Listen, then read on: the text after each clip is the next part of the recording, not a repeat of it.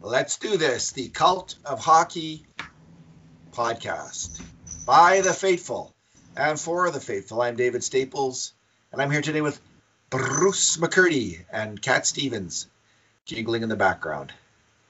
Yeah, she'll she'll be on her merry way shortly. How are you today, David? I'm, I'm good. How are you, Bruce? I'm pretty good, all things considered, for a for a, a, uh, a gloomy Monday in November with snow on the ground and no hockey being played anywhere near me. As good as it's going to get. I always hate a cold November, Bruce. It just makes winter seem forever here. Like if you get really cold November, it could just seem it seems like it lasts for years. Winter sometimes, and we haven't had cold Novembers so much lately, but uh, we're getting one now. We're getting one now. So Bruce, we're watching those Oilers players in Europe, and I it's fascinating. I'm finding it really interesting. Um, so we're going to talk today about the following players: recent games from Jesse Puljujärvi, where he got ejected from the game. You did. Philip Berglund, uh, who um, is known as Berglund to Oilers fans. While they're in Europe, we've decided while the players are in Europe, we're going to use their European pronunciations. We're like it's kind of weird to go to a game like where they're talking about Berglund or Broberry and then start to Mhm. talk about Berglund and Broberg. It just seems It wrong is. to me.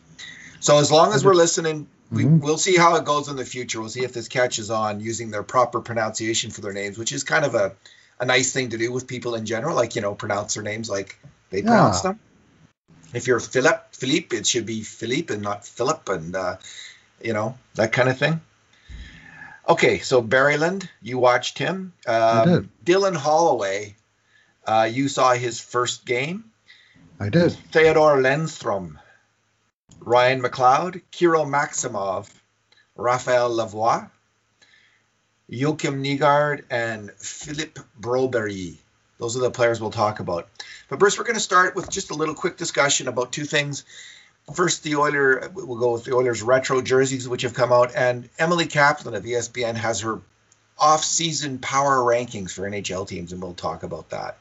What do you think of the new sweaters? Of the new retro sweaters? Oh, not a whole lot. I mean, I guess Oh, I can't hear you, Bruce. You just you hit the mute button again or something.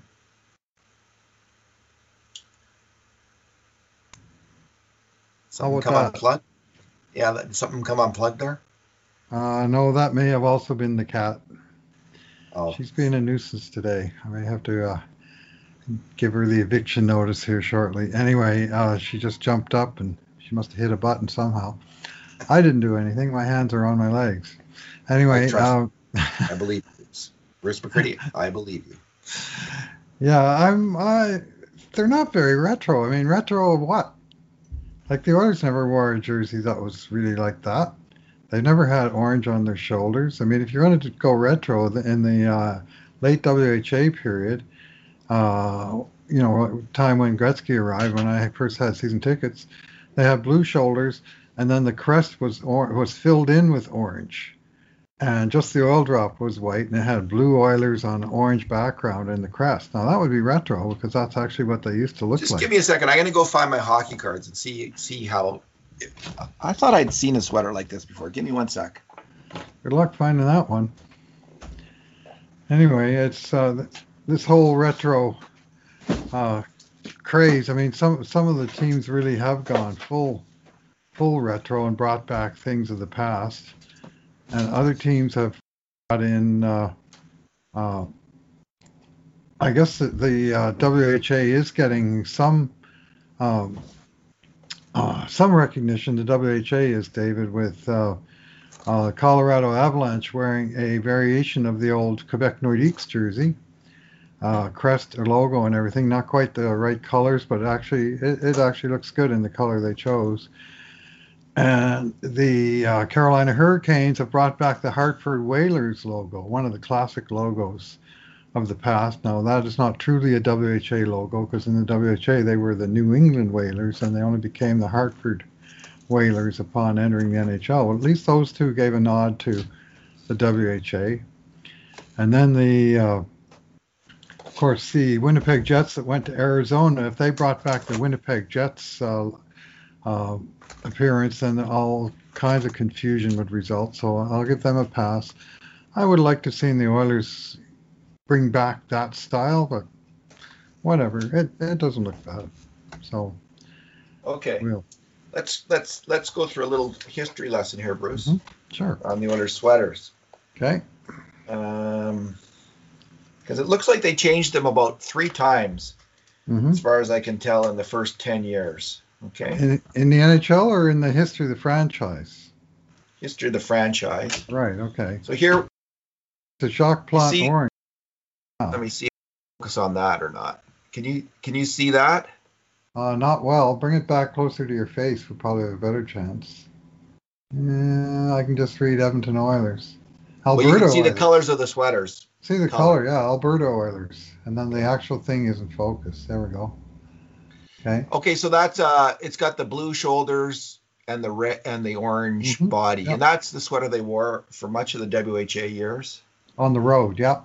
And then this is a road. Yeah, these are all mostly. And this is here's um, this is 1975, 76.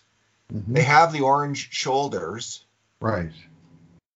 and the white and the blue sweater. Yep. And then,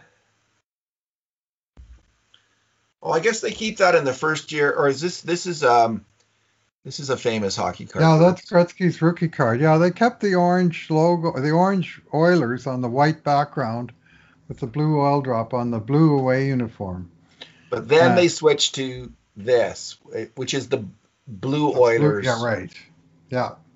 Anyway, that's Yeah. probably Oh, all actually, yeah, the Gretzky rookie card. cor- from the that's bad. from the WHA. That picture would have been from the WHA and then printed the first year of the NHL. Because yeah, they went to the, they they went only then did they go to the same logo on both home and away. And before then, they had two different looks of the logo, neither of which was the permanent look. So Yeah. So so you're not a fan of this? Uh, I don't I don't hate it. I just don't particularly consider it retro. It's a new, new. It's a it's a faux retro. You know, it's it's it's going back to a time that never existed in terms of the Oilers. Like I say, Uh, some of the other teams have gone more traditional, and some have gone sort of. I think there's some they call it reverse retro too, which I guess that's how you can make sense of what the Montreal Canadiens did with their classic uh, did anyone go like they didn't say now to, to be fair to them they're not saying these are replica jerseys. They're saying these are kind of retro look. I guess. retro styling sweaters. Mhm. so they never they never promised to uh, to go right back. I would have liked to see the um, them go right back and do a replica jersey.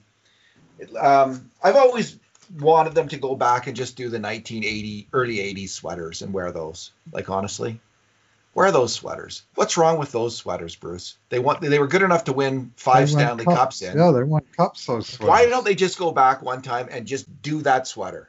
Bruce McCurdy, why don't they do that? What is wrong with them? I don't know. I mean, if the Calgary Flames can go back to the snotting horse, I mean, the snor- snor- snorting horse, I guess uh, we can. Uh, uh, why not go back to when times were actually good around here? But now, I'm now I'm sounding like a grumpy old man. I remember when, Sonny, when we were actually good at hockey. I like those early 80s sweaters. Like that's the classic Oilers sweater. I don't know like in all of the um you know, we've seen so many sweaters over the years. I don't just don't know why they can't with one of them, just go back. Don't you think Connor McDavid would like to wear the same freaking sweater just like the Montreal Canadiens? They Mhm. wear the same sweater. They have forever. Guy Lafleur and Jean worn the same. what is wrong with that? You know, why is this such a uh, an idea that's never occurred to anyone in the Oilers organization? Yeah, but Bruce, they'd sell a ton of the. They, you know, you don't think if they brought out a real early mm-hmm. like 1980 to 87 or what I don't know when they changed it. You know, their sweater. They didn't change them that much in those days. It was pretty much the same for a long time. Just looking at my hockey cards here, right till the 90s, it was the same sweater. Why don't they just go back to that sweater? Is that I, this is supposedly a fourth uh, jersey or sweater, depending which side of the border you live on. And it's, I mean, all these years they talked about the third. Now this is the fourth. And because it's white, does that mean the Oilers only wear it in the road, or does that mean the other teams bring their dark jerseys in and play against the home whites? Uh, I don't mind that. I actually used to like the home whites because you'd see all the different colors of all the teams. Right? It wasn't every game orange versus white like it is now. It was white versus blue, white versus black, white versus green, white versus orange, white versus red. You know. Anyway, that's just me. I like. I actually like the retro jersey. I should say. Mm-hmm. I, I, don't know if it looks all right. I like it. I think it's it, it it it does remind me a lot of the WHA jerseys, sweaters. Sweaters as people Canadians of a certain age call them, and uh, jerseys as Americans and Canadians under the age of fifty call them. Um, the, it reminds me of those old WHA sweaters, and uh, I, I it works for me. I don't mind the new one. It's it's one of the I like you know what the the one jersey sweater I liked a lot jersey sweater was the McFarlane jersey mm-hmm. by the um, art cartoon artist. I can't. I don't know. I never. I don't know if I ever saw his cartoon work very much. What was his name? Um, Todd was it McFarlane? Mm-hmm. Todd McFarlane. Well, he was one of the owners, I believe, at one point, one of the 35 or 36 owners in the EIG. Yeah. I like that sweater quite a bit in terms of uh, being a different kind of sweater for the Oilers with the whole different design, whole different concept. That was kind of cool. I never liked it because it looked too much like the LA Kings home jersey that the Kings unveiled the day they acquired Wayne Gretzky from the Oilers. They came out, they got rid of the ugly purple and yellow, which they've now brought back, and they came out with these black and white and silvers. And Gretzky, the day he got traded there, August 9th, 1988, uh, came out at the LA press conference wearing that sweater, and I I never really liked that sweater for that reason. And I just thought the McFarlane Oiler jersey was way too close to that in its design. It wasn't quite black, but in terms of the, the width of the stripe on the bottom and everything, it just looked too similar. And I thought, I'm I'm having trouble rooting for the Kings here. You know, it's supposed to be the Oilers. but again, yeah. that's just me. I'm just like, I I I'm, I just think the Habs have it right. You, you don't change your sweater. Well, the, the Blackhawks. The Blackhawks got it. The Blackhawks have it right. The New York Yankees. Do they change their sweater? The Boston. I don't watch baseball anymore. Boston Red Sox. I mean, you don't. And the so Maple Leafs. The, do, the Maple Leafs have changed their sweater. And look at them, Bruce. Look at them. Look at this history of that sorry franchise. What happens when you start messing around with the sweater where your team won six Stanley, five Stanley Cups, in the 60s, whatever it was, four Stanley They won 11 Stanley Cups in their first 50 years and zero in the 53 and since then. What's what? What do we know? What's the correlation? They, they switched around their sweater. what a rookie! Got, what it's got to be. what it's got to be. I just finished Brian Burke's audiobook, by the way. Mm-hmm. Uh, Burke's Rules, and mm-hmm. the good news is he reads it, so it's in mm-hmm. his, and it, and it had to be him. Yeah. But it is fantastic fun listening mm-hmm. to, that book. If you're okay. looking for something on your walks, get mm-hmm. go on Audible and buy the audiobook. It is well worth whatever it is that you have to pay for. I get a monthly subscription to Audible, so I get a like a wow. a book a month. Mm-hmm. Uh, but uh, his stories are, are great, and he talks about running the Leafs and about how he's failed. Uh, and about all the re- different reasons it's hard to achieve in that market, but he thinks someone's going to one day do it. I wonder if that will be Kyle Dubas, who just drafted more soft skill in Rodion Amirov, according to Bruce, not uh, to Brian Burke. Okay, Bruce. Uh, Emily Kaplan's piece. She has the Oilers ranked 17th. Bruce, this is a team the Edmonton Oilers finished last year in winning percentage in the NHL 12th. I don't know how anyone could look at this Oilers roster, like honestly, look at this Oilers roster and say it's worse than last year's Oilers roster. What you could say is the Oilers maybe got lucky last year in terms of their special teams. And mm-hmm. their special teams play is unsustainable, especially on the penalty kill.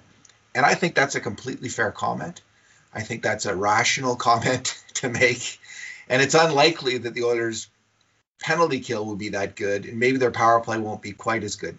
But I think their power play is going to be bloody outstanding, so I'm not that worried about it. But I, Bruce, I just think the Oilers are a lot better team especially since the Kahun signing. I mean, when you add it all up, this is a much better team than the start of last year and even the finish of last year. Even without Oscar Klefbom, I see this as a as a better team, at least. Maybe not a much better team, a better team. What what do you think? Should be better five on five. Yeah. And I think they will have to make up some deficit from the penalty kills, which were, you know, generational last year in terms of the uh, uh, production of the power play best in over 40 years and the combined percentage of the power play and penalty kill uh, put together, uh, which is somewhat of a bogus stat, but when you, when you lump them together, that also was the best in, in something like 40 years. And I mean, you obviously can't expect that every year. You wouldn't be setting 40 year milestones, right? But yeah, I still think they'll be, I think the power play will be good, uh, for sure. Uh, penalty kill is almost certain to fall off its uh, high horse to some extent, and they're going to make up some of it at uh, at even strength. I see them as I see them as a playoff team, and I you know, but she like you say, she's got all the Canadian teams lumped in there together.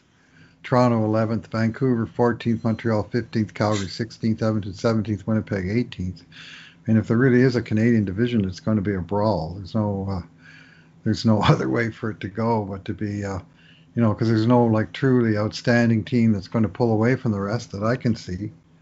And at the same time, there's you know there's six teams that are close, and then Ottawa, which is definitely improving, and I don't see them making the playoffs, but I see them winning a bunch of games and pissing off the fans of the teams they beat from time to time, and it'll be the Oilers on occasion. You just know it. I don't see that. I just don't see the Habs, Bruce. I know everyone's excited about the Habs. They spent a, mo- a lot of money, like the Oilers used to spend a lot of money on kind of older players who are not drivers of their team. You know, maybe good players, but um, maybe not half the time. So, and they, they have a lot of hopes tied up in two young centers, Yeah. Kotkaniemi and Suzuki. Now, both of them may become like first. Like that might be your Montreal first and second center for the next ten years, or not. And uh, so I'm I if there was one team that I'm skeptical of in that group, I mean the Flames have a good team. We know that. Um, they've had some losses though too on defense. hmm Vancouver, a little less deep overall. And um, you know, I just I like the Oilers' depth. They got a lot of really good players plus two superstars. And I just don't see the Oilers being worse than last year. So Yeah, my favorite argument for people that don't like the Oilers is, um, are you there? yeah, Okay, my whole screen just went blank for some reason. My favorite teams for for um, now we're back.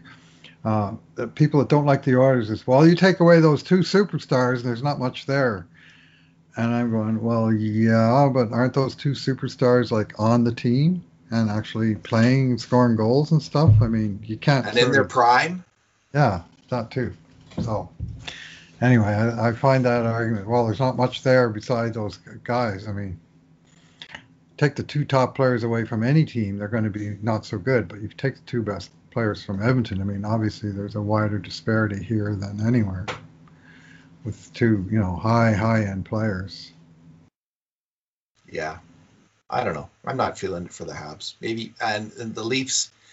Well, they are the Leafs. You know, they keep they, they keep changing their sweater around and jinxing themselves that way. So that's never that hasn't worked out for them.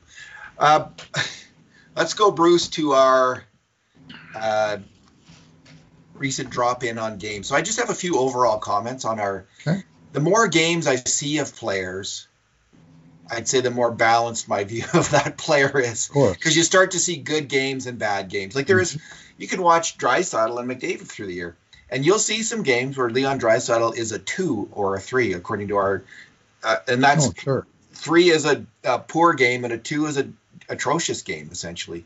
So Mhm. you'll see you'll see games, and so when you drop it on players, and same with Connor McDavid. So it's only when you start to see players, you know, play 10, 15 games that you, you start to get a, a much better idea of their true talent and what they bring to the game. And and we're about two or three or four games in with most Right. of these players. So uh, anything we say needs to be taken with that with that in mind. And the, the other thing that, that needs to be kept in mind for both us and people listening to us in terms of our evaluation, I think, is that we're watching games on the European ice. Right. And you start to get the sense when you like there's some players I think like we're getting generally speaking a pretty good take on Theodore Lennström in his European games, for instance.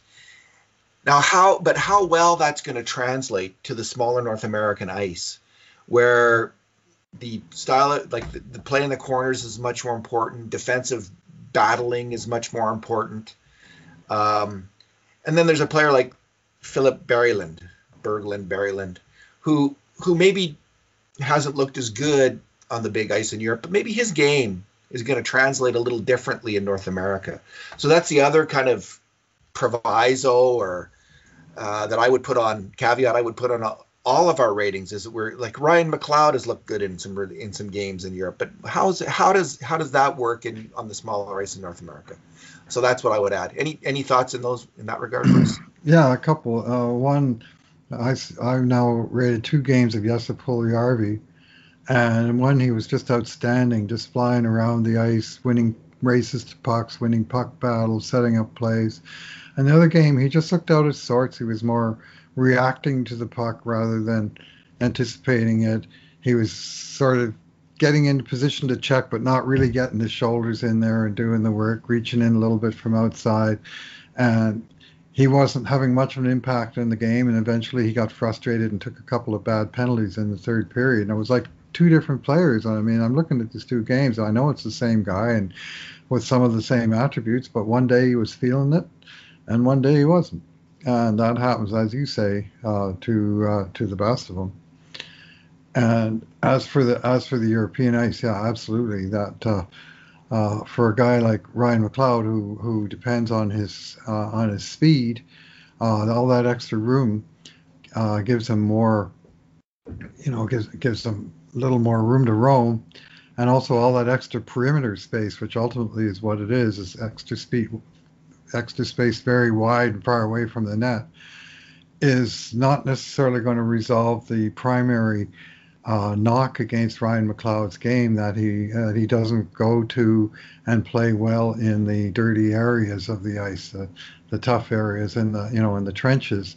Because in Europe, I mean, there are trenches, but they're just you know there's there's lots more green fields in between the in the the trenches where you can play a lot of the game and not really get involved all that physically. So it, it is very much a different game over there.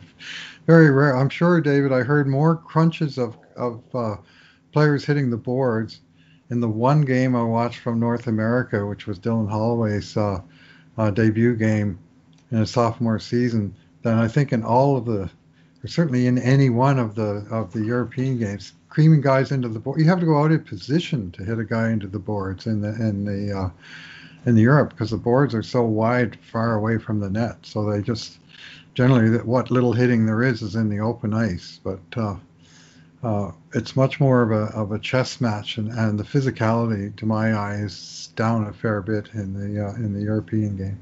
It's about if it's half or a, a third of the physicality.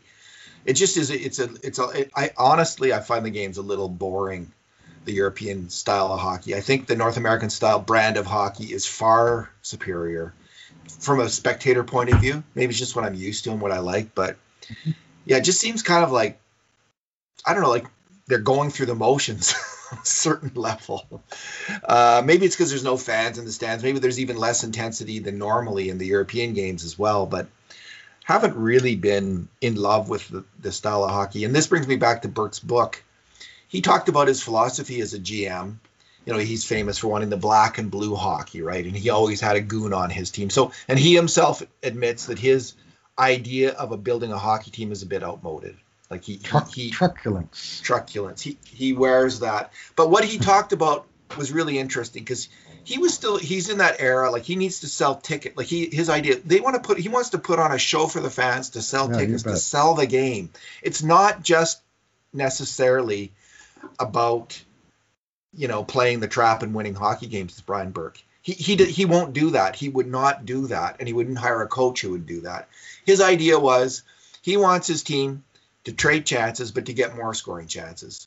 And he wants his team to be physical and to hit hard, and to skate fast, hit hard. That's that's Brian Burke hockey, and I, you know, that's a pretty good summation of the North American game.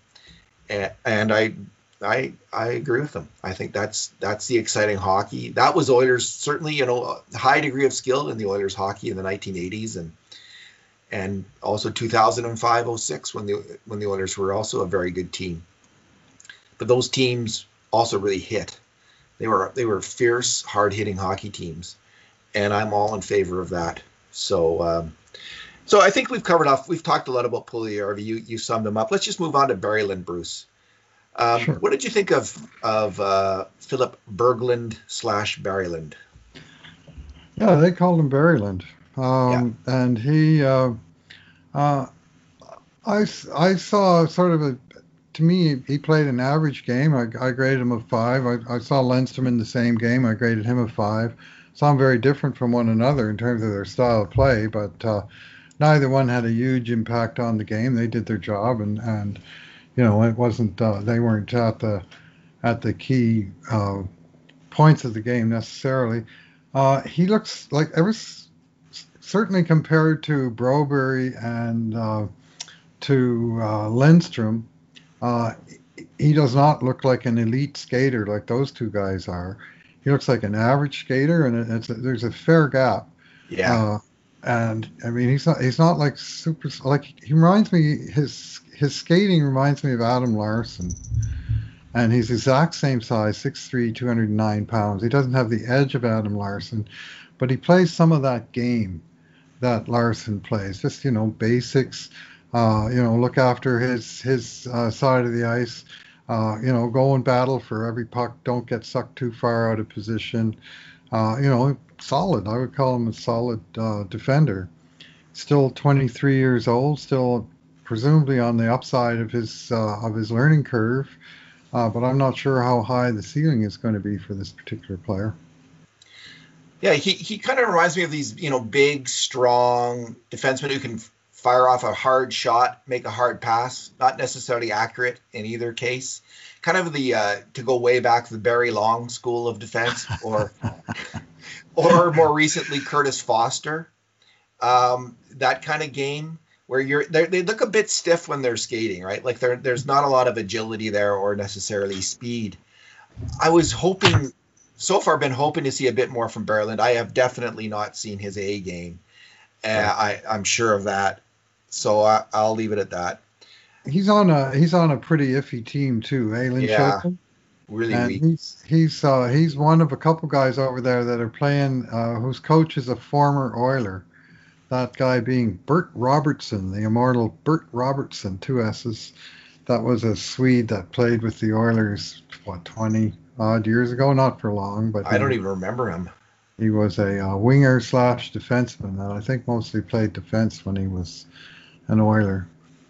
A Swede that was just on the cusp of it, the NHL, but never really made it. Anyway, he's now back coaching in Sweden, and he moved on from Skellefteå to um, to Linköping, and and Berglund moved with him.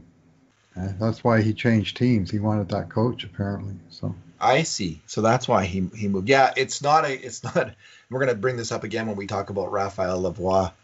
Bruce, you saw uh, Dylan Holloway. I'd seen him in. A, I watched one of his games from last year, mm-hmm. and um, my my quick take is it seems like like he's the the Philip Broberry of forwards in a lot of ways. The Oilers seem to there's a, a, commonality with some of these top picks, including McLeod, and they're going for they have gone for uh, with a number of high picks, big, really fast, agile players, big, really fast, agile players. If you were to say, you know, if you were to rate their skills, those would be the things that stand out a lot. And then skill, they're all skilled, mm-hmm. but the question is, how much elite skill do they have?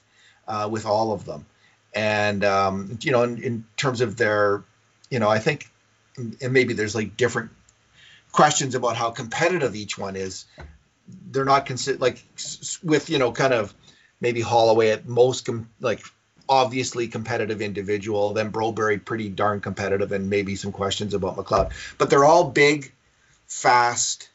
They're all big and fast, and they've got some skill. And so that's how I'm seeing Holloway. What about you? Yeah, he's big by the modern standards, which surprisingly, after years and years of these guys just getting ever bigger and huger uh, in their draft years, uh, they they're gone more towards fast, quick, and, and uber skilled in recent years. And he's a little bit of a throwback. He's not gigantic. He's 6'1", 203 currently. And I'm sure he's going to fill out to you know a solid 210 or 215 by the time he's 23 years old. Yeah.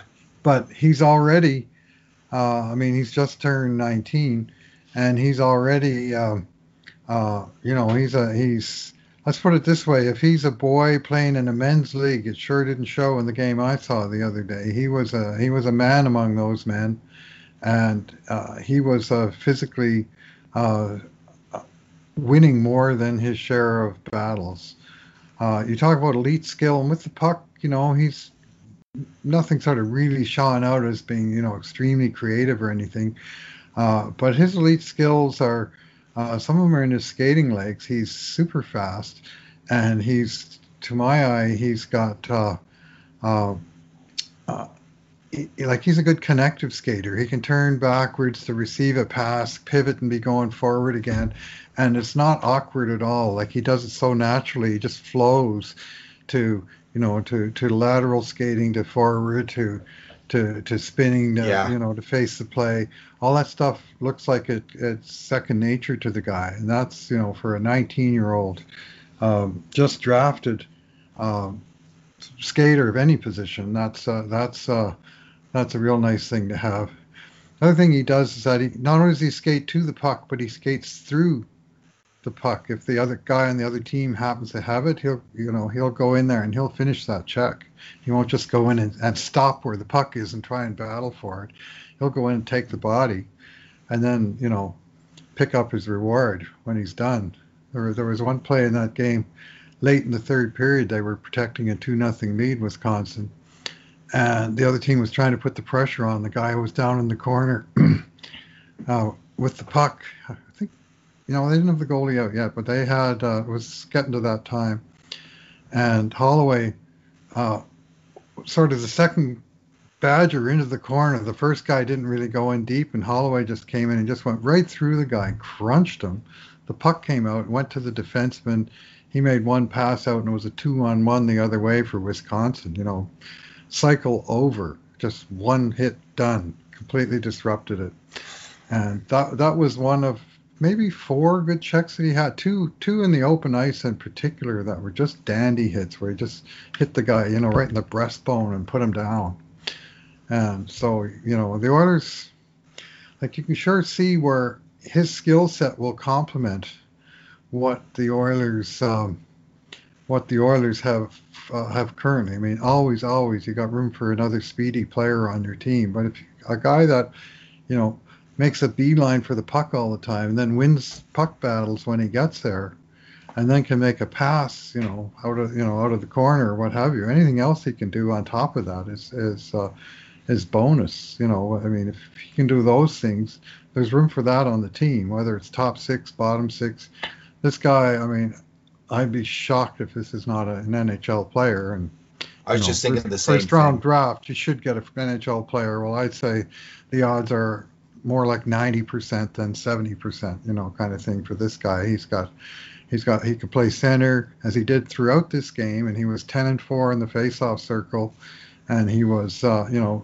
looked strong in the position certainly had the legs to play the full 200 foot game that center has to play more than any other position so that's you know one possible future for him but another one is to move him into the wing in the top six and the Oilers have needs in both of those areas they need a they need a good solid three C. They still need top six wingers. He could be either of those things. So lots lots to like in this player, and and uh, scored actually scored a goal in each game.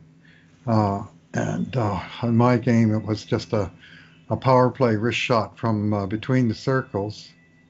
And the other game, he won it with uh, with a real real nice goal that broke a tie in the third period. Yeah looked like a little bit bad goaltending, but it was a very nice shot. Like mm-hmm. it was a mm-hmm. very nice shot. He wrapped, kind of went wide around, fast around the net, and and put it in from a bad angle, but he still roofed it, as you say. Yeah, um, Bruce, his coach right now, Tony Granato, is pretty upset because they've they're sending him off right now. The World Junior team in Canada needs its players now because a lot of them aren't playing at all, and they, it's a big camp. I think more than 50 players, is I think, if I'm not mistaken about that, and they're going to have them for a long time so they can start to because these guys aren't playing and like Broberg in Sweden is playing right now. All the Swedish players are going to be up against Canada. All the Russian players, all the European players are playing full schedules right now. Right. And the Canadian kids aren't, which is a huge disadvantage. Like it really is. So they want them to try to replicate that. You know, I think Holloway will have a good chance of making the Canadian team, giving his given his skill set, um, his speed and yep. his hitting. Like as a fourth line guy, hard to imagine that they wouldn't want him on their team. That said, you know, maybe they should have waited a couple weeks to call him in. Let him play. What is it? He's got 12 games in eight, 19 days or something 12 like games in 27. 27. That was their return to play was last weekend. So they're trying to catch up on their first half in sort of uh, November, December.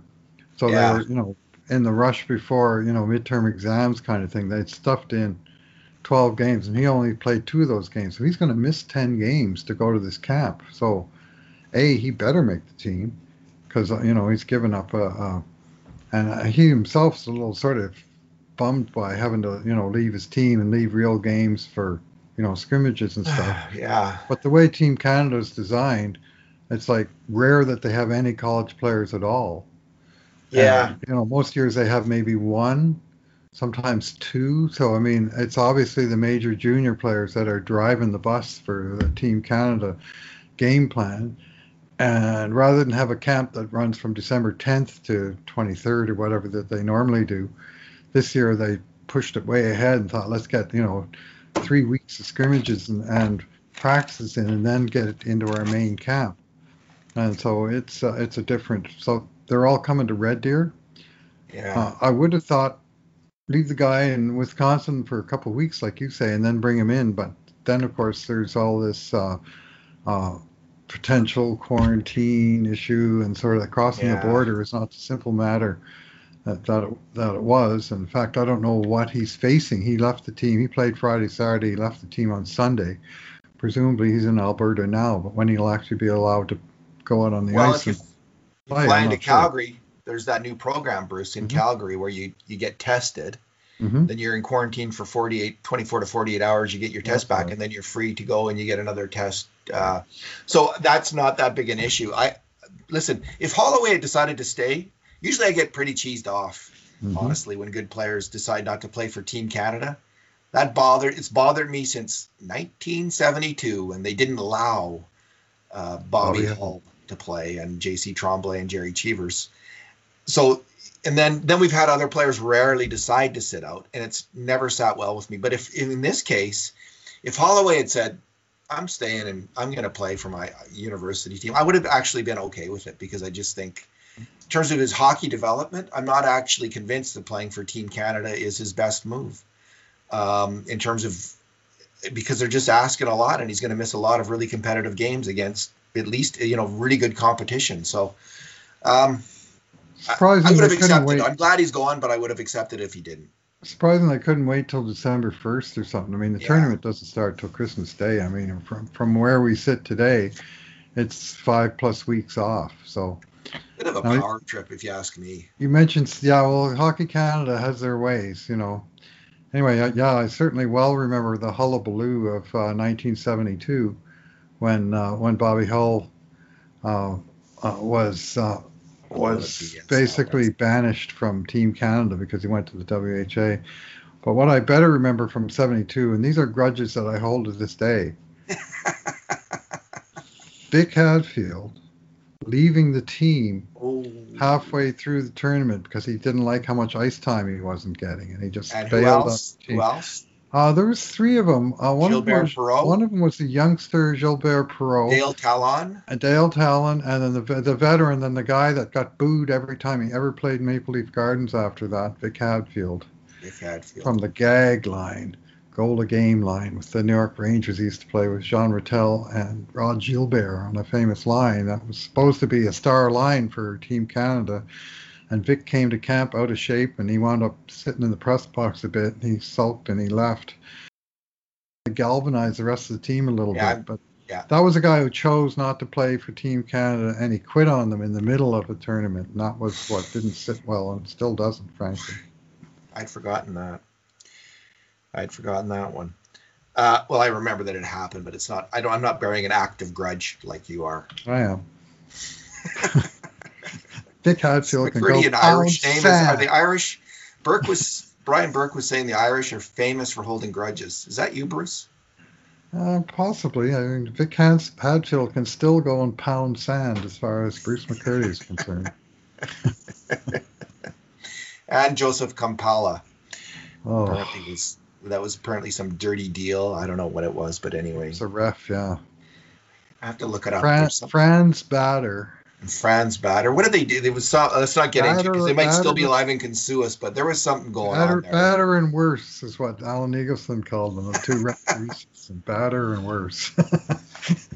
Okay, Theodor Lennström. You saw him play. I've been uh, really impressed. It sounds like like the was he a little less impressive than the first game that you saw him in, or about the same, or what? What's your thinking? I saw I saw many of the same things. I mean, the first game you and I both watched him just before the last podcast, and he Yeah. knocked both of our socks off with his with his skating and so on.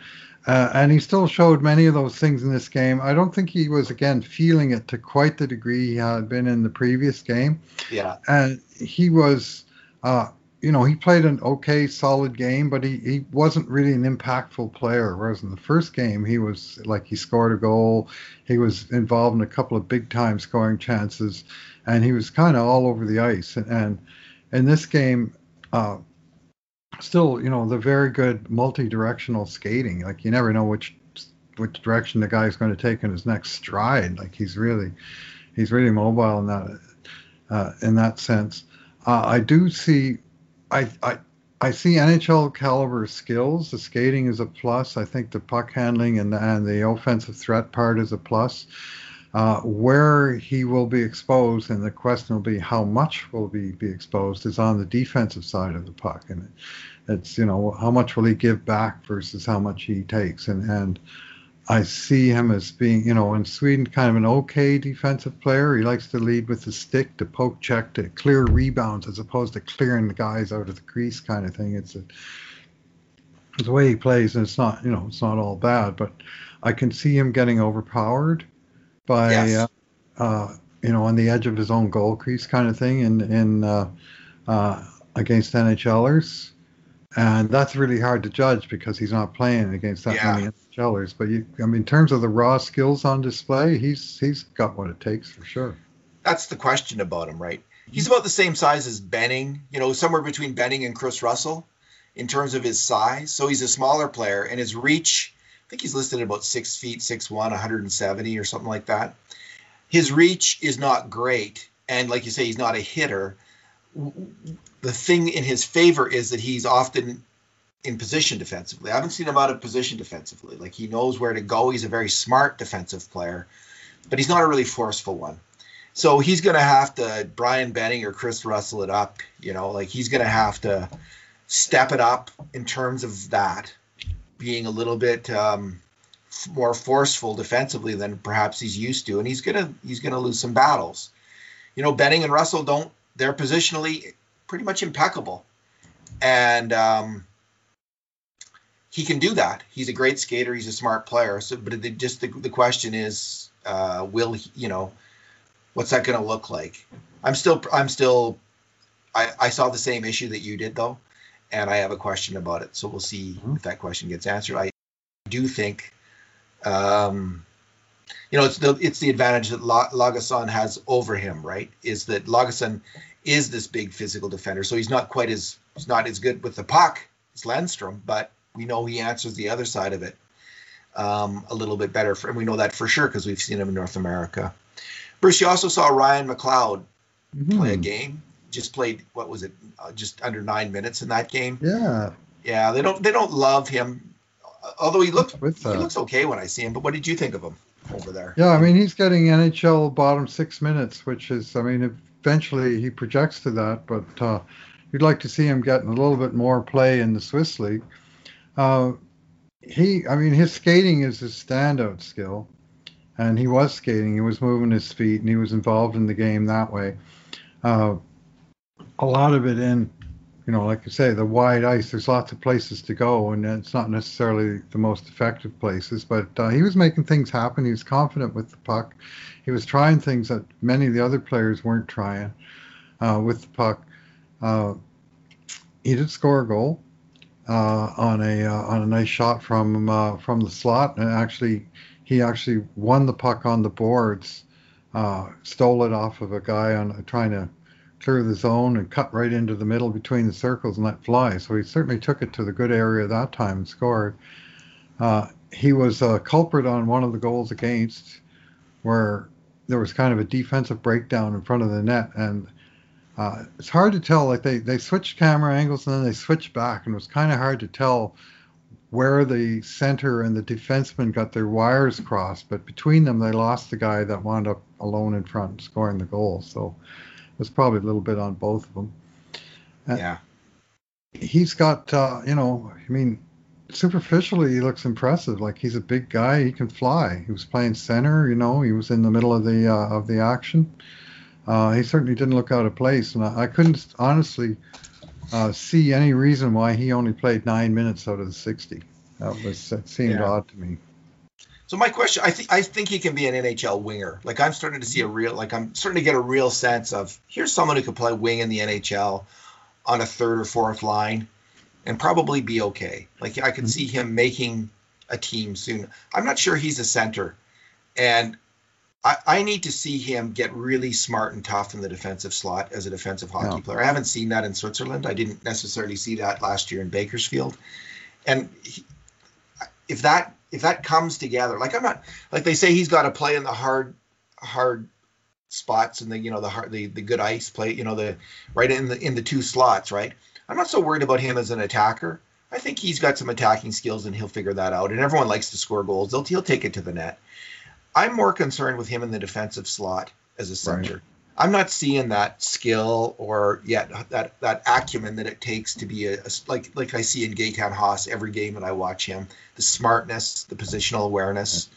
Um, McLeod's really got to work on that, and and I don't know what the system is on his team because I often see him flying for a pass, kind of, and I it's it's almost like Hmm. They wanted to take the face off, but he's not really a center in the defensive zone. So I'm a little bit confused by what I'm seeing uh, with his play there. It could be that there's some system thing that that is keeping him from being the guy in the low slot helping out the defenseman. So I'm I'm not sure. Well, there was uh, on the goal against, like I say, he got on the wrong side of the man, and that's part of this thought about him g- going into the tough areas. Well, sometimes in the defensive zone uh, the difference between the tough and the not so tough areas whether you're on the inside or the outside of the guy you're covering. If you can get your body in between that guy and the net, you're going to have to battle for that position, but that's the position you want to be in more times than not. Yeah. And that's something that he's going to have to demonstrate on an ongoing basis that he wants to wants to establish that inside position. He's certainly got the uh, you know the skating chops and the size and the agility that he should be able to accomplish those things, but it's a matter of you know getting getting the habits hammered down into his game that he does it consistently. Yeah, it's almost like in the defensive zone, he should be thinking, who's the danger man in the slot? Who's the danger man in the inside position, inside position, inside position? Like get between him and the, the net, between him and the net, and just like that's your focus. And all right, uh, Kirill Maximov, I saw him play for Red Army. I think they're still Red Army. There's CSKA. Mm-hmm. Um, they got the big red star on their right. sweater. It's a little bit mm-hmm. wearing that. Honestly, Bruce, when I see the symbols of the communist regime in Russia, it makes my makes me queasy. Like if I'm completely honest, but we won't get into that. Um, Kirill Maximov is a really interesting hockey player because I, I, I saw him pretty good in this game, and his game isn't necessarily a European game. He plays mm. a pretty heavy game on the boards and um, he's strong on the boards. He's strong with the puck, and that's what I saw in this game. He he's had a hard time getting ice time in the KHL. He didn't play today in the KHL after playing mm-hmm. a pretty good game and getting an assist on a goal. So he's in and out of the lineup over there, but I, I, I liked his game.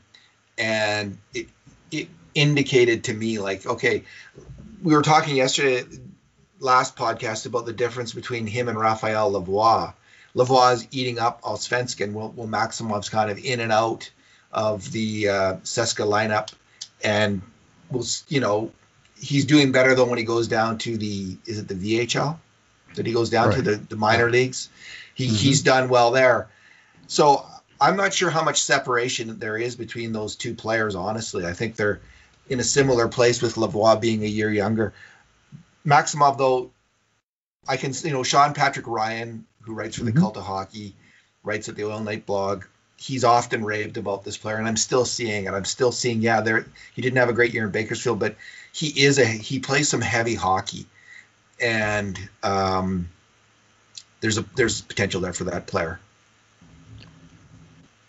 Yeah, he's a real load, eh? Like he's a big, big, heavy man already, and he's you know he's still pretty young. He's he must be 21 now. Yeah, and he's um, uh, he's got some speed. I know uh, uh, SPR had on his uh, on his Twitter feed a couple of highlights of him scoring points down there in the VHL, and he was flying. And I mean, you can't disguise flying. It's you know, I mean, part of it you compare the speed of the opponents, but part of it is just you know how fast is fast, and he's fast on these rushes at least. Like he's not he's not a guy that's got the heavy boots that you often associate with a you know 220 pound winger, which is I think about what he projects to be at least when he gets a head of steam up. Now, often it's those first few steps that are the the difference maker with these players, and uh, I'm looking forward to seeing him play a couple more games myself to, to judge that. But uh, uh, he's not slow of foot, and he does have skill. He can make a real nice pass, and he's a shooter. So you know, there's offense in there. And I know uh, SPR said in his post about some of the depth Russians in the organization. He said he still sees him as being an NHLer. He has all along, and despite you know his little bit travails last year, and this year in trying to establish a spot on a very deep uh, CSKA lineup that's got yeah. a bunch of kids competing for not very many positions. Uh, you know, he's he's starting to make his time count. Like I say, he had a good, uh, really good game the last time and he's back in the mix on the on the big club. So he's an intriguing yeah. player. It's interesting because he's on the best team in the KHL, and Lavoie is on the worst team in Allsvenskan. So you think, oh, Lavoie is he's killing it there, and Maximov he's struggling this year. Too. But you know that that's that just shows about quality of competition on a, both with internally on your own team and, and right. players you're playing against because they're very similar players in a lot of ways and it's good. I'm glad the Oilers have these two great big guys uh, mm-hmm. who have good shots and are tough. So I watched Lavoie's game, and he was minus three in the game. He wasn't really at fault on any of the goals against, and he's just on a terrible team. They can hardly make a pass. Well, they often don't make passes. They can make passes. They're pro hockey players. They often struggle though to make passes, even on the power play.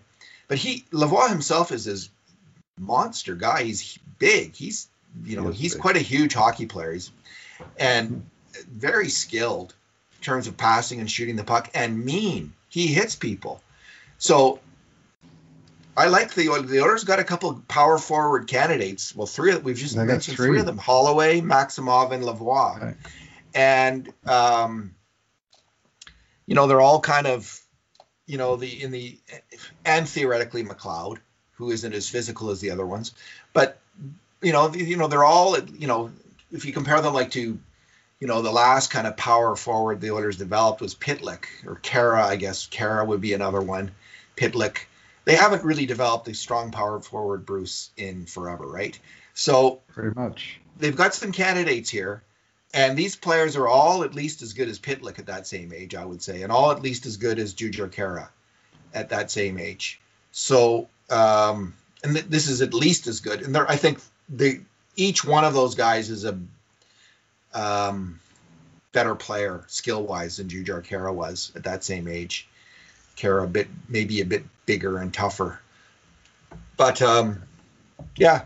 Well, McLeod, McLeod and Holloway are uh, uh, are are, cent- are centers, or at least I mean they, they might project to be wingers in the long term, but they're centers.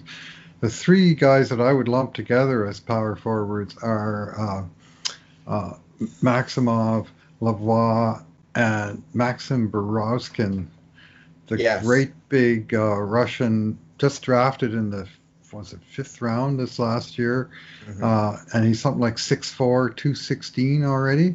yeah, Just turned 19 years old. So I got three of them. They're all right shots. They all like to play left wing. They all like to shoot the puck. Now, I haven't seen Berezkin more than a few highlights, and I want to get in to see a game of, of his at some point. But uh, he's, um, you know, he's he's in that same class a year behind even Lavoie because he's just been drafted.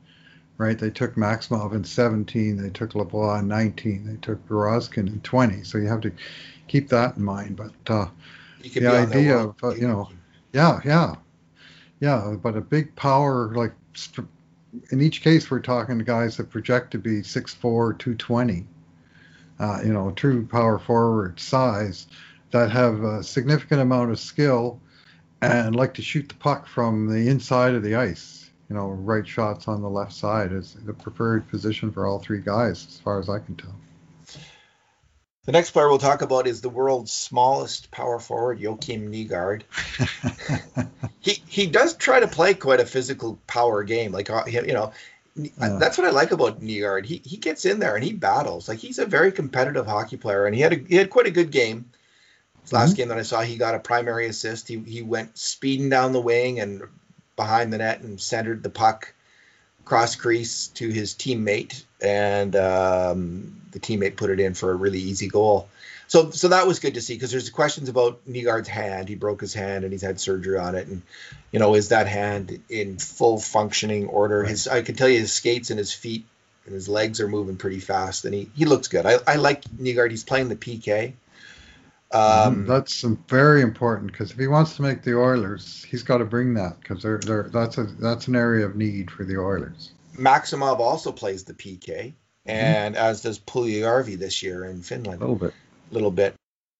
Um, Nygård, I think, is a really good candidate for the PK. And you're right, his chances of making the Oilers get get to like you know from from one in one out of two if he's a good PK guy, or even better, two out of three, to like one in ten if he if he can't do the PK. Because they need someone on the bottom lines to do the PK now, and Right. he's got to. If he's going to take Archibald's spot, right? Mhm, yeah. they could be in direct competition or chase on spot. Like he he has got to do that PK thing, and he he's doing he does it. Like I think he's pretty good at it, and uh, he works hard, block shots. He's not afraid to block a shot. So good game from Joakim Nygård. He's, last a, he's a dogged guy, eh? yeah, Nygård. He he really, you know, like he doesn't quit on plays, and he, he- you know, he's he's in your face. Like I, I like that about him. He, he it took him a while before we really started seeing that game to game on the Oilers, and last January he was terrific, and then he broke his hand, and that was that. Season was over, and it was unfortunate because he was really starting to come on just at that time. He would have been in the Oilers lineup in the playoffs. I don't Oh, have yeah. any doubt about it. He's just he was just really playing well. I don't know what the coaches think of him. Like you don't really hear much, and but they did give him another contract, right?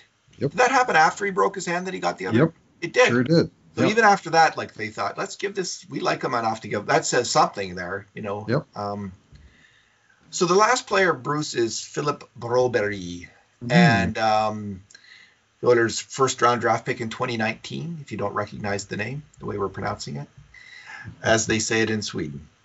So Broberg, it's funny because I, I watched this game twice, and um, the first time I I ranked him, I gave him a five, and the second time a six, and I realized I wasn't really being fair to the player in my first view of it because I'm I think I'm starting to expect too much from him. I'm I'm I'm starting to expect to see him use that unbelievable skating ability like Paul Coffey might have used that skating ability just to shred the other team. And instead, I see a player who's a little bit timid in that regard, like who seems to who, rushes the puck up the ice and then he gets to the blue line and he could make he could then decide to make a rush in. Instead, he dumps it in. So he doesn't take on the D man. He doesn't try to cut into the middle of the ice or burn around him to the outside. He he, he makes the safe play, dumps it in. So I think I'm I'm, I'm holding that a little bit against him. Uh, I, like my expectation is more than what I'm seeing, but the, what what I do see actually was was still pretty good in that game. He made he made lots of solid defensive plays. He made lots of solid offensive plays. He was out for one goal against. It was a two on three that kind of came down his side, but it wasn't his fault. He was on his man, who kind of blocked his body, took him out, and passed it back to the, the trailer. And the trailer came in slot, a shot from the high slot. The goalie should have had it. It might have gone off Bro, Broberg, but I don't really blame him on that one. It was kind of a tough play. And then they had him out. The, the really good news was they had him out in overtime again. Mm-hmm. Second time they've seen him in three on three, and he just he's great. I mean, he made a really solid move in his own end to gain time and space to make a great breakout pass that led to a two on one play. He came down to the other end himself as the last man and got the puck in the high slot and um, was a little slow on shooting, didn't it deflected wide play keeps going on, and then he was the defender on a two on one. He was completely calm on that two on one, played it perfectly to the extent that he stripped pretty much got stick on puck, and there was only a weak shot on net because of his really good defensive play there. So it was two strong plays at either end of the ice, three on three. Um, you know, I just again, I think he really is. This is he really is in the right place for him right now, and I I, I would put a you know there's there's the people are saying he's a four five six D man in the NHL, and there's people who like who saw him in training camp who say, well, he's moved to the, the top of the Oilers depth chart in terms of prospects. He's moved ahead of Evan Bouchard and might make the team this year. I would say between those two things is the reality of Philip Broberg. He, I would, my guess is he he he's really in the right place right now. He should probably stay in Sweden um, for this play this year in Sweden and then, then come over to North America. And in terms of comparing him to Bouchard, again, it's a little hard to do because we're seeing Bouchard in the Allsvenskan, which is a cut below in terms of quality of play. Yeah. But Evan Bouchard is it? He's starting to get underrated almost. I'm gonna I'm gonna suggest he is a he's an amazing Evan Bouchard is a pretty amazing offensive hockey player right now. Like NHL quality power play quarterback right now. That's what I'm saying about Evan Bouchard. There's questions about his defensive play, but could he run an NHL play, power play? No 100%. doubt about it. So. Yeah, he's the flavor of last month, eh? Evan Bouchard. like he's still he's still around. He's still good. And uh, you know there was so much talk about Broberg when he came over to the uh, uh, to the um, uh, the COVID camp there before the play-in series, and he really impressed for a while in scrimmages and stuff.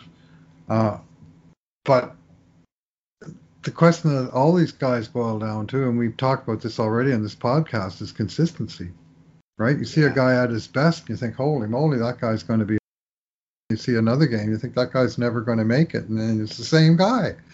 You know, and over time they, you know, they they develop, you know, 60% of the best and 20% of the worst and 20% somewhere in between. Whatever the whatever the mix is is going to determine how much of an impact player that guy is going to be. There's very few players that are at their best on a nightly basis. Like that's you know. So when you're talking about limited viewings like we were getting this camp obviously he came into camp burning hot into Oilers camp but obviously he came into camp looking to impress in camp, whereas most of the guys in that camp were trying to sort of play their way into being ready to play games in August. So it's often often in NHL camps, rookie the rookies look good for a while, and then as the games ramp up in in uh, intensity, uh, their star starts to shine a little bit less brightly. And it's it's not even a knock; it's just part of the process. You know, major points for being ready for cap for the kid. Like that's 100%. part of making it that's part of it. Impressing major points for coming in there and impressing everybody, right? Impressing mm-hmm. all the Oilers hockey yeah. insiders. Good for him. Like that's what that's that's a really good signal and a really good sign. I'm glad I'm glad that happened. Uh, it, you know, it just shows the the um, first impressions can be misleading with hockey players. First impressions can give you an idea of the skill, but like you say, can they consistently apply that skill? but worst of all is the kind of the Twitter, you know, and we've all been this guy, the Twitter scout. Like you see the Twitter highlight film right. of the player, and you think, oh, that's the player, and you, you're not the mm-hmm. context of it. Okay, what quality of league is that? Mm-hmm. And and Kurt Leavins got eaten alive this hmm. summer by critics when he suggested there was a game, a three on three game against like weak competition that Puljujarvi was in, and Kurt had the temerity to suggest that this wasn't the highest level of competition. He may have overstated. I, am not. I can't say. You know, I'm not sure. But he, Kurt's point, I think, was a good one. Like, think a little bit. Really consider this because, and this is another thing that I'm learning from this, Bruce. It's been a good exercise in this. Is you really do have to, when watching, especially, like when Evan Bouchard gets the puck, you know, does circumnavigates the hockey globe, and puts, you know, rushes then down the middle of the ice and rams home the goal. Like, okay, this is the this is though in Allsvenskan. Like, this isn't that much different than Major Junior. Um, it's a, it's just one cut of a, above that. So let's put that into context. So we're gonna have to weigh all these things. We're gonna, as I've been saying, we're gonna come up with a like a we're gonna re-rank the order of prospects because we didn't because of the draft. We haven't seen the players. Um, we, we didn't rank the players in the draft because we right. uh, had our vote before. So it's going to be fun though to re-rank them just before. We'll probably do that in early December, I guess. Eh? Have the before the Oilers camp, whenever yeah, that is. Sometime before camp, yeah. I mean, we've already written about most of the players, and but there'll be a few newcomers that we'll write specific posts about. But the rankings, I think, we're going to start fresh, right? Yeah. So. And hopefully, we'll see Carter Savoie play some games in um, in U.S. college hockey. I don't know if he's playing yet or not. I, am not sure about that. And we'll hopefully drop in on Michael Kesselring and maybe if Phil Kemp plays as well. I'm not sure if their uh, their season Kemp, might be canceled. Kemp's season is canceled. He's in the Ivy League, and they just canceled their their sports programs altogether for 2021. So wow. it's not just the winter semester; it's it's the school year. And this would have been his senior year. He was slated to be the captain of Yale and I'm sure a year he was really looking forward to has come off the rails. But what that might do is open up the window for him to be signed, and whether he signs with the Oilers or decides to do that U.S. American-born U.S. college thing the way uh, uh, John Marino did, we don't know. But uh, he's a, he's a player of interest that. Uh, uh, don't be too shocked if some word comes out that the Oilers are talking about signing this guy they should be looking at signing him right now if he's not going to play hockey this year. If he wants to be a pro player, he's got to play this winter, uh, almost oh. certainly, right? And uh, so it, will be good for the Oilers to know one way or the other where Kemp stands. Does he want to sign here or not? And if not, then maybe they can trade him for more than a seventh round draft pick like they got from Marino. So, uh, yeah, we'll keep an eye on that. Well, Bruce, maybe we should leave it there. Okay, kind of gone around the waterfront, David. Indeed. At least we got games to watch these days, so that's uh, that's a step in the right direction, even if they aren't NHL games. or NHL players, or NHL future players, and and uh, so at least stuff to stuff to keep us watching and writing and talking. Yeah, I'm, I'm enjoying it actually. It's it's uh, you learn a, you know more about hockey all the time, and seeing these leagues where I usually never see full games or, or partial games is uh, very interesting. My Swedish is much better. I really noticed improved. that. Yeah. Bruce Berry. oh. All right. Thanks, Bruce. Thanks for talking. Yeah, thanks for listening, everyone. And in the meantime, and in between times, this has been another edition of the Cult of Hockey podcast. Oops, hit the wrong button here. I still got to turn this off. Well,